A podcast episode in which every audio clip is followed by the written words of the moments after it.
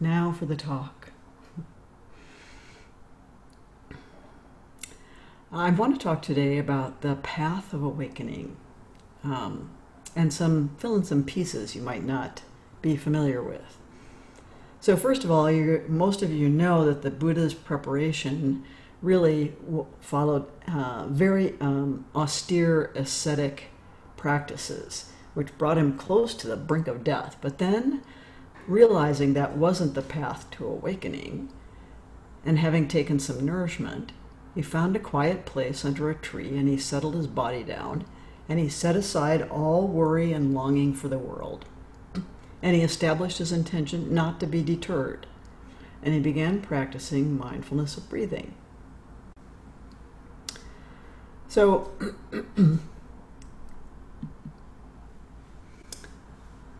so he immediately noticed, as many of you will have noticed, mental obstructions. So it's not, uh, it's, this isn't sort of in the common teachings. It's in a sutra called the Devadatta, Deva Diva Vitaka Sutta or the Madhyama Agamas, in which he was thinking about what interferes with true freedom. So, why are we not liberated right now?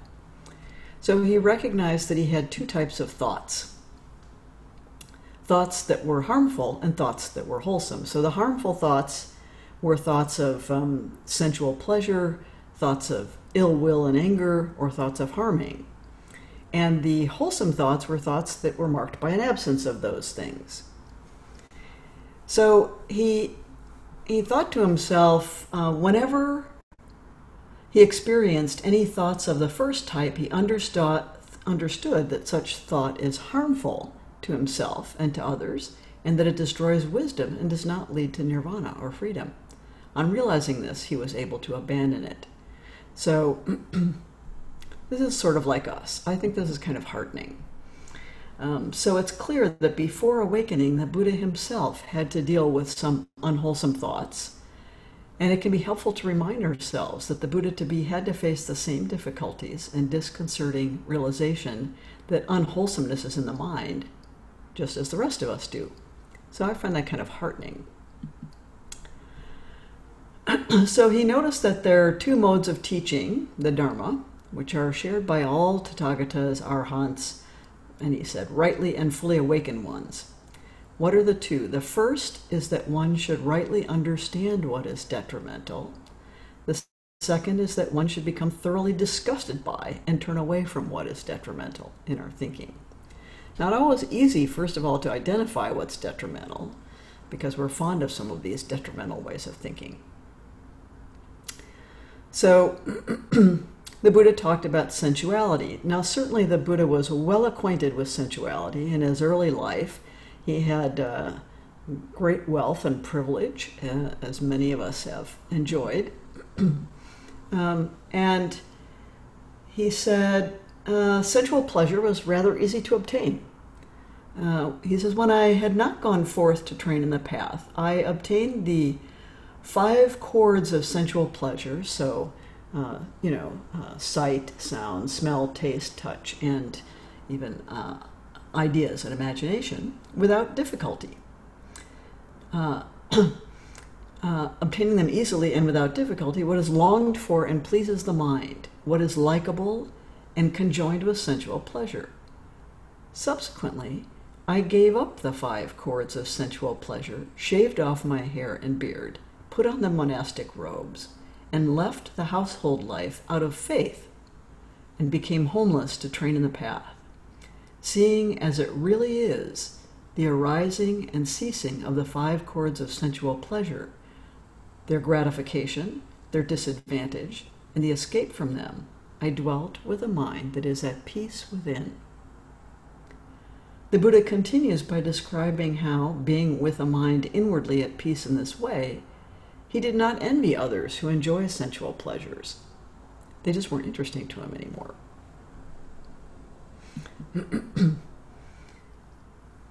He says, Formerly, when I had not yet attained full awakening, I was meditating alone in a quiet place and thought, I should examine what direction does my own mind often incline towards. So this is investigation. Um, how's my own mind working? And he said, My own mind often pursued the five cords of sense pleasure of the past. It seldom pursues the five strands of self of sense pleasure of the present, and it very seldom keeps revolving in those of the future. When I had contemplated that my mind often pursued the five sense pleasures of the past, I thoroughly aroused energy and effort to guard myself so that I would not again follow the five strands of sense pleasures of the past. Because of this diligent self protection, I gradually drew closer to supreme and right awakening. So Analayo says this confirms that during his quest for awakening, the Buddha had to make an effort to guard his mind against the attraction of sense pleasures. Practicing like this, he said, staying in a remote and secluded place, cultivating diligently a mind free from negligence, a thought without sensual desire arose in me. I realized that a thought without sensual desire had arisen. I realized that this is not harmful to myself, not harmful to others, not harmful in both respects, that it leads to developing wisdom without difficulty and to attaining nirvana. On realizing that it is not harmful to myself, not harmful to others, and not harmful in both respects, and that it leads to developing wisdom without difficulty and to attaining nirvana, I in turn, swiftly developed it and made much of it. Similarly, he said again, practicing like this, staying in a remote and secluded place, cultivating diligently a mind free from negligence, a thought without ill will arose in me. I realized that a, thought without ill will had arisen. I realized that this is not harmful to myself, not harmful to others, not harmful in both respects, that it leads to developing wisdom without difficulty and to attaining nirvana. On realizing that it is not harmful to myself, not harmful to others, and not harmful in both respects, and that it leads in developing wisdom and to attaining nirvana, I in turn swiftly developed and made much of it. And again, practicing like this, staying in a remote and secluded place, cultivating diligently, a mind free from negligence, a thought without harming arose in me. I realized that a thought without harming had arisen. I realized that this is not harmful to myself, not harmful to others, and not harmful in both respects, that it leads to developing wisdom without difficulty and to attaining nirvana. On realizing that it is not harmful to myself, not harmful to others, and not harmful in both respects, and that it leads to developing wisdom without difficulty and attaining nirvana, I, in turn, swiftly developed it and made much of it. So, in summary, he says, when a thought without sensual desire arose in me, I thought of it much. When a thought without ill will arose in me, I thought of it much. When a thought without harming arose in me, I thought of it much. Again, I thought the bodily composure and joy of one who thinks much will be lost, and the mind will in turn be strained. Let me rather keep my mind in check within, constantly dwelling with inner tranquility and mental unification in the attainment of concentration so that my mind will not be strained. Subsequently, I in turn kept my mind in check within constantly dwelling with inner tranquility and mental unification in the attainment of concentration, and my mind was not strained. so, this practice is about building a healthy mind, um, a mind in accordance with what one intends, in accordance with what one thinks. The mind, in turn, delights in that, the Buddha said. If a monastic thinks many thoughts without sensual desire and abandons thoughts with sensual desire, because of thinking many thoughts without sensual desire, the mind delights in that. If a monastic thinks many thoughts without ill will and abandons thoughts with ill will. Because of thinking many thoughts without ill will, the mind in turn delights in that. If a monastic thinks many thoughts without harming and abandons thoughts with harming, because of thinking many thoughts without harming, the mind in turn delights in that. So Analayo says, in essence, I become what I think. for this reason, this sets the stage for appreciating that even just conceptual reflection based on the Brahmaviharas, for example, will have an effect on our mind, which can be considerably strengthened by engaging in their meditative cultivation.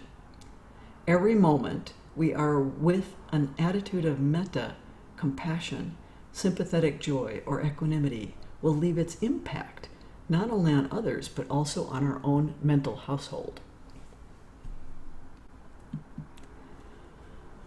The alternative is this suggests that if our mind is allowed to tend toward thoughts of sensual desire, anger, or violence, those thoughts will become more and more attractive, more and more delightful to us.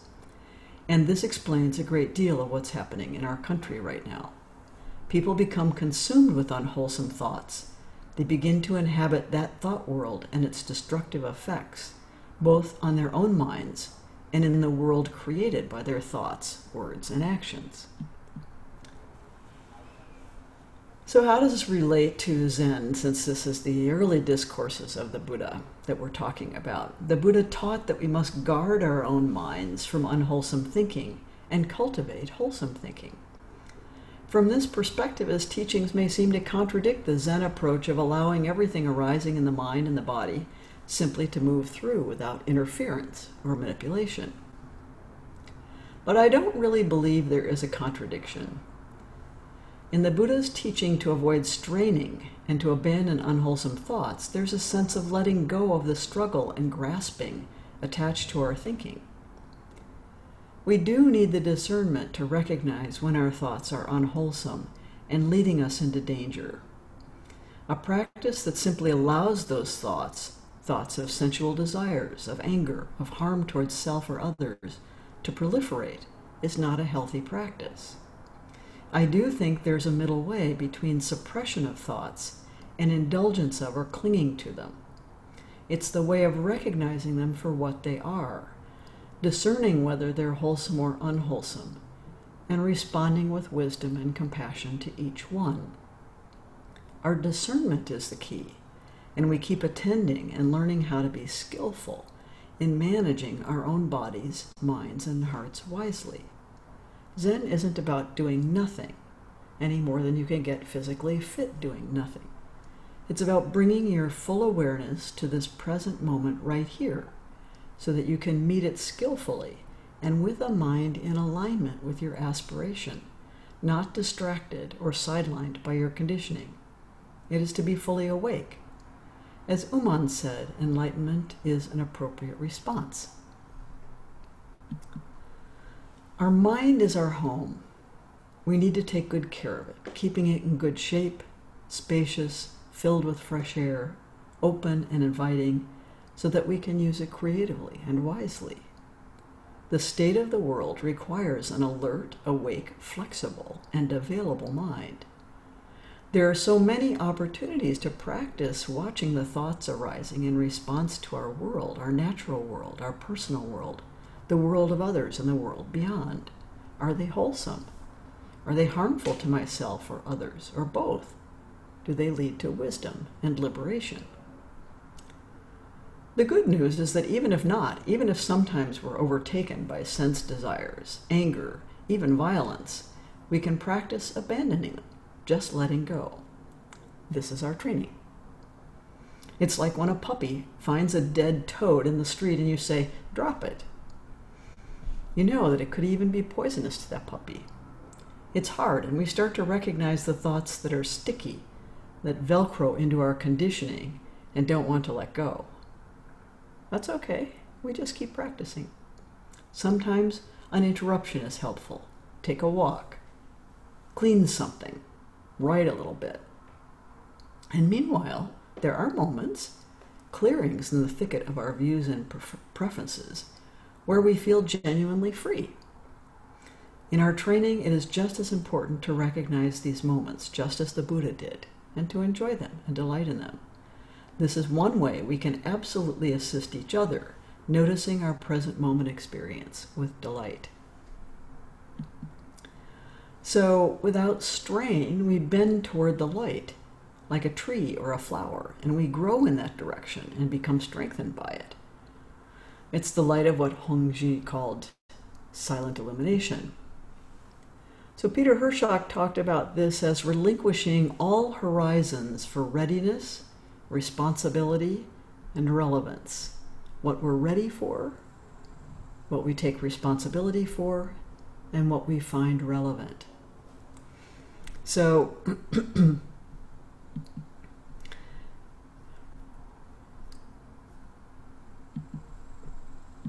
so liberation is really liberation from conditioning, from uh, the conditioning that constrains us or limits us in certain ways and makes us inflexible or closed down or contracted. Uh, there are all these different ways that this has been described. I like the description of the paramitas. I like the description that freedom from conditioning is expressed in these six ways that we can also train in or we can also cultivate. Dana, generosity, which is this freedom from grasping and self making, the heart of compassion, and a kind of vastness uh, that doesn't come from a sense of lack, but comes from a sense of sufficiency, enough.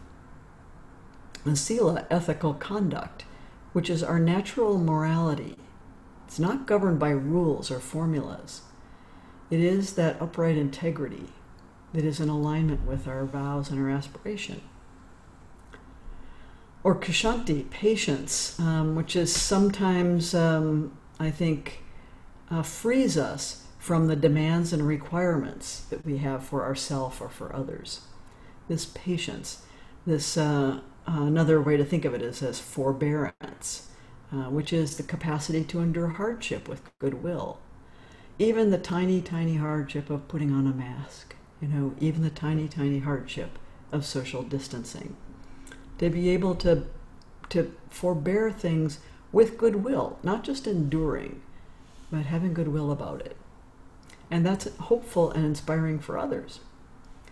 Or virya, which is energy and vigor, which is liberating activity, and the uh, the energy is released from relinquishing or um, abandoning our conditioned thinking. So that frees up a tremendous amount of energy that's been bound up in that uh, conditioning. So that then we turn to dhyana, which is settling down in our true home, our meditation practice, and this willingness to stop, to be still, to be silent. And from these uh, prajna paramita, these other paramitas, grows wisdom, which is a byproduct of this kind of activity. So it leads to an utterly free mind and heart and body. For, from this point of view, it's intimately related to last week's talk on cause and effect. So, in essence, the Buddha's path to awakening was a deep, deep inquiry that he made into uh, cause and effect. So, we, of course, are curious how did the Buddha become enlightened? That's the cause and effect relationship we're interested in. And how can I become enlightened? And why is cause and effect at the heart of the Buddha's enlightenment? Why was that the, the center of what he understood? Well, first of all, he was interested in the origins of suffering and the end of suffering, which is a cause and effect inquiry, right? What is it that's causing suffering, and what is it that ends suffering? So once his mind was still and ready prepared in the ways that he describes, he turned it, as an instrument would be turned, towards the first higher knowledge, the knowledge of past lives. Why was this the first knowledge? well, if we want to know how does suffering originate, we have to look backwards, right? And the Buddha decided I'll start with myself, you know, personally. Where did my own suffering begin? And this inevitably, because of the, I think, the culture which had this belief in uh, um, reincarnation and the idea of karma that's perpetuated lifetime after lifetime, um, that was part of the uh, of the Indian culture at the time and the Indian teachings at the time.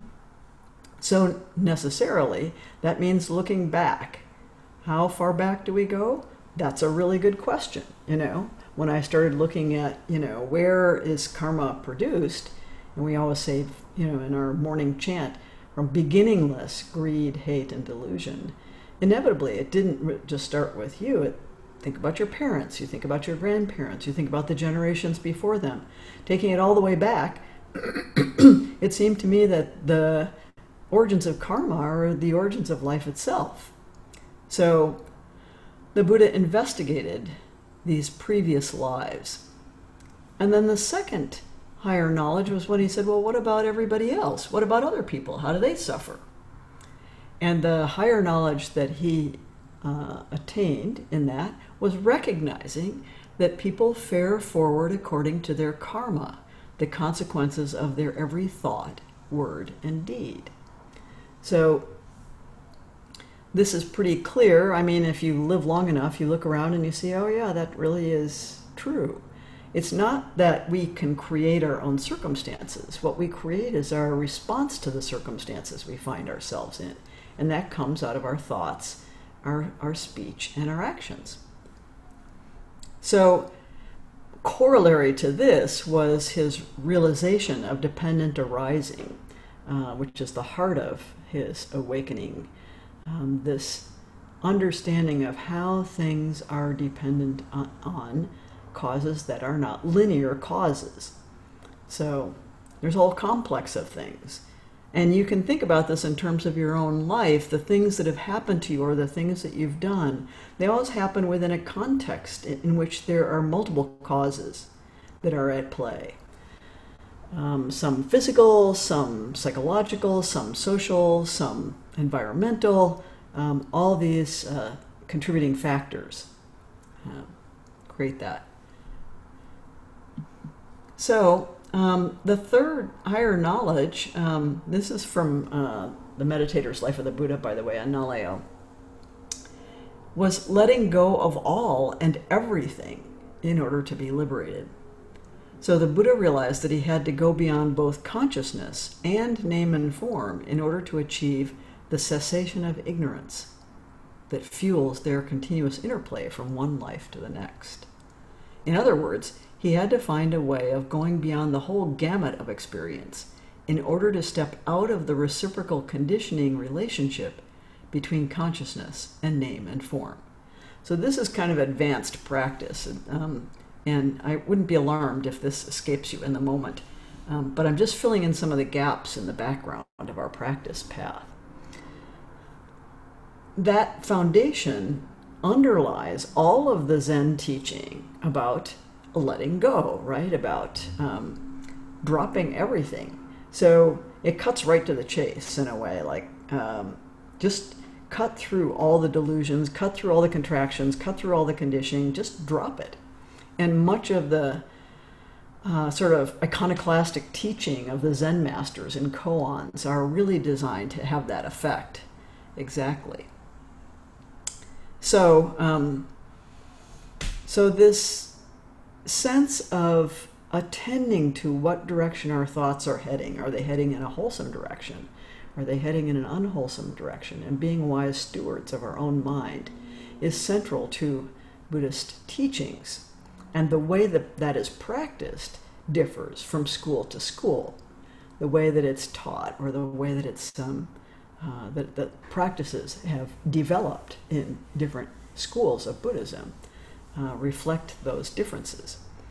But in any event, that quality of attending to what's arising in your mind and the ways in which we grasp onto um, thoughts or feelings or even physical sensations uh, and the strain that's involved in that uh, is something we attend to, something we pay attention to.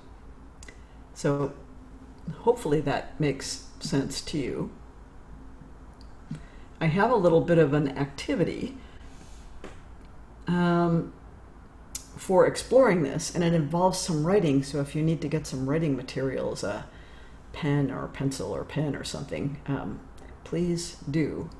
And it's just going to be three little three little probes. I, I think of these as these probes. It's just like it's just like dropping a pebble into a pond and seeing what ripples out from that, right? So whatever, don't you know, don't try to make anything coherent out of it. Just whatever ripples out when you hear these probes, and I'm going to give them to you one at a time. So you don't need to worry. You'll have about five minutes for each one. So. Um, and you probably will need maybe a minute or so just to get mindful to uh, to see what uh, what comes up when you hear these questions. Um, the first one is, what are you not ready for? What are you not ready for?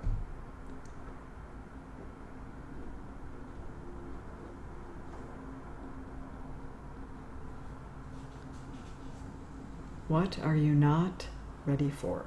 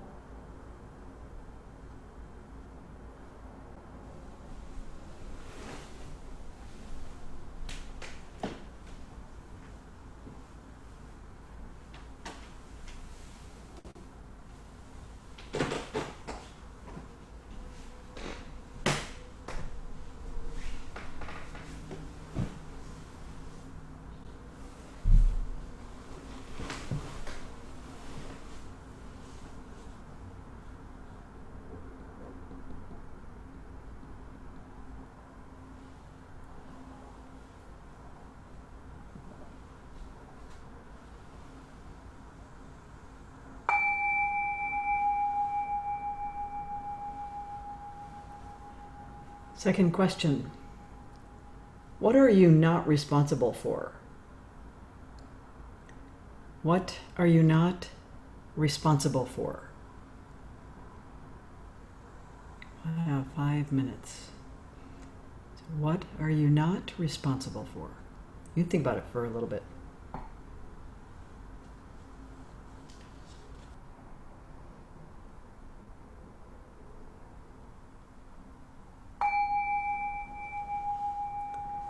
Okay, last question.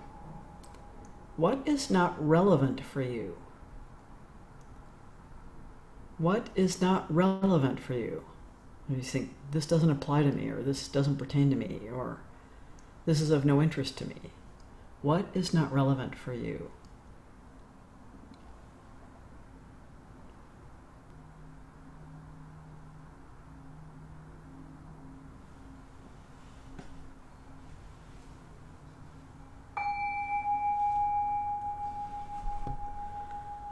Okay. I think we can have about 15 minutes in breakout rooms and probably in, uh, let's see, mm, six rooms, I think. So I think, Sandra, you're hosting.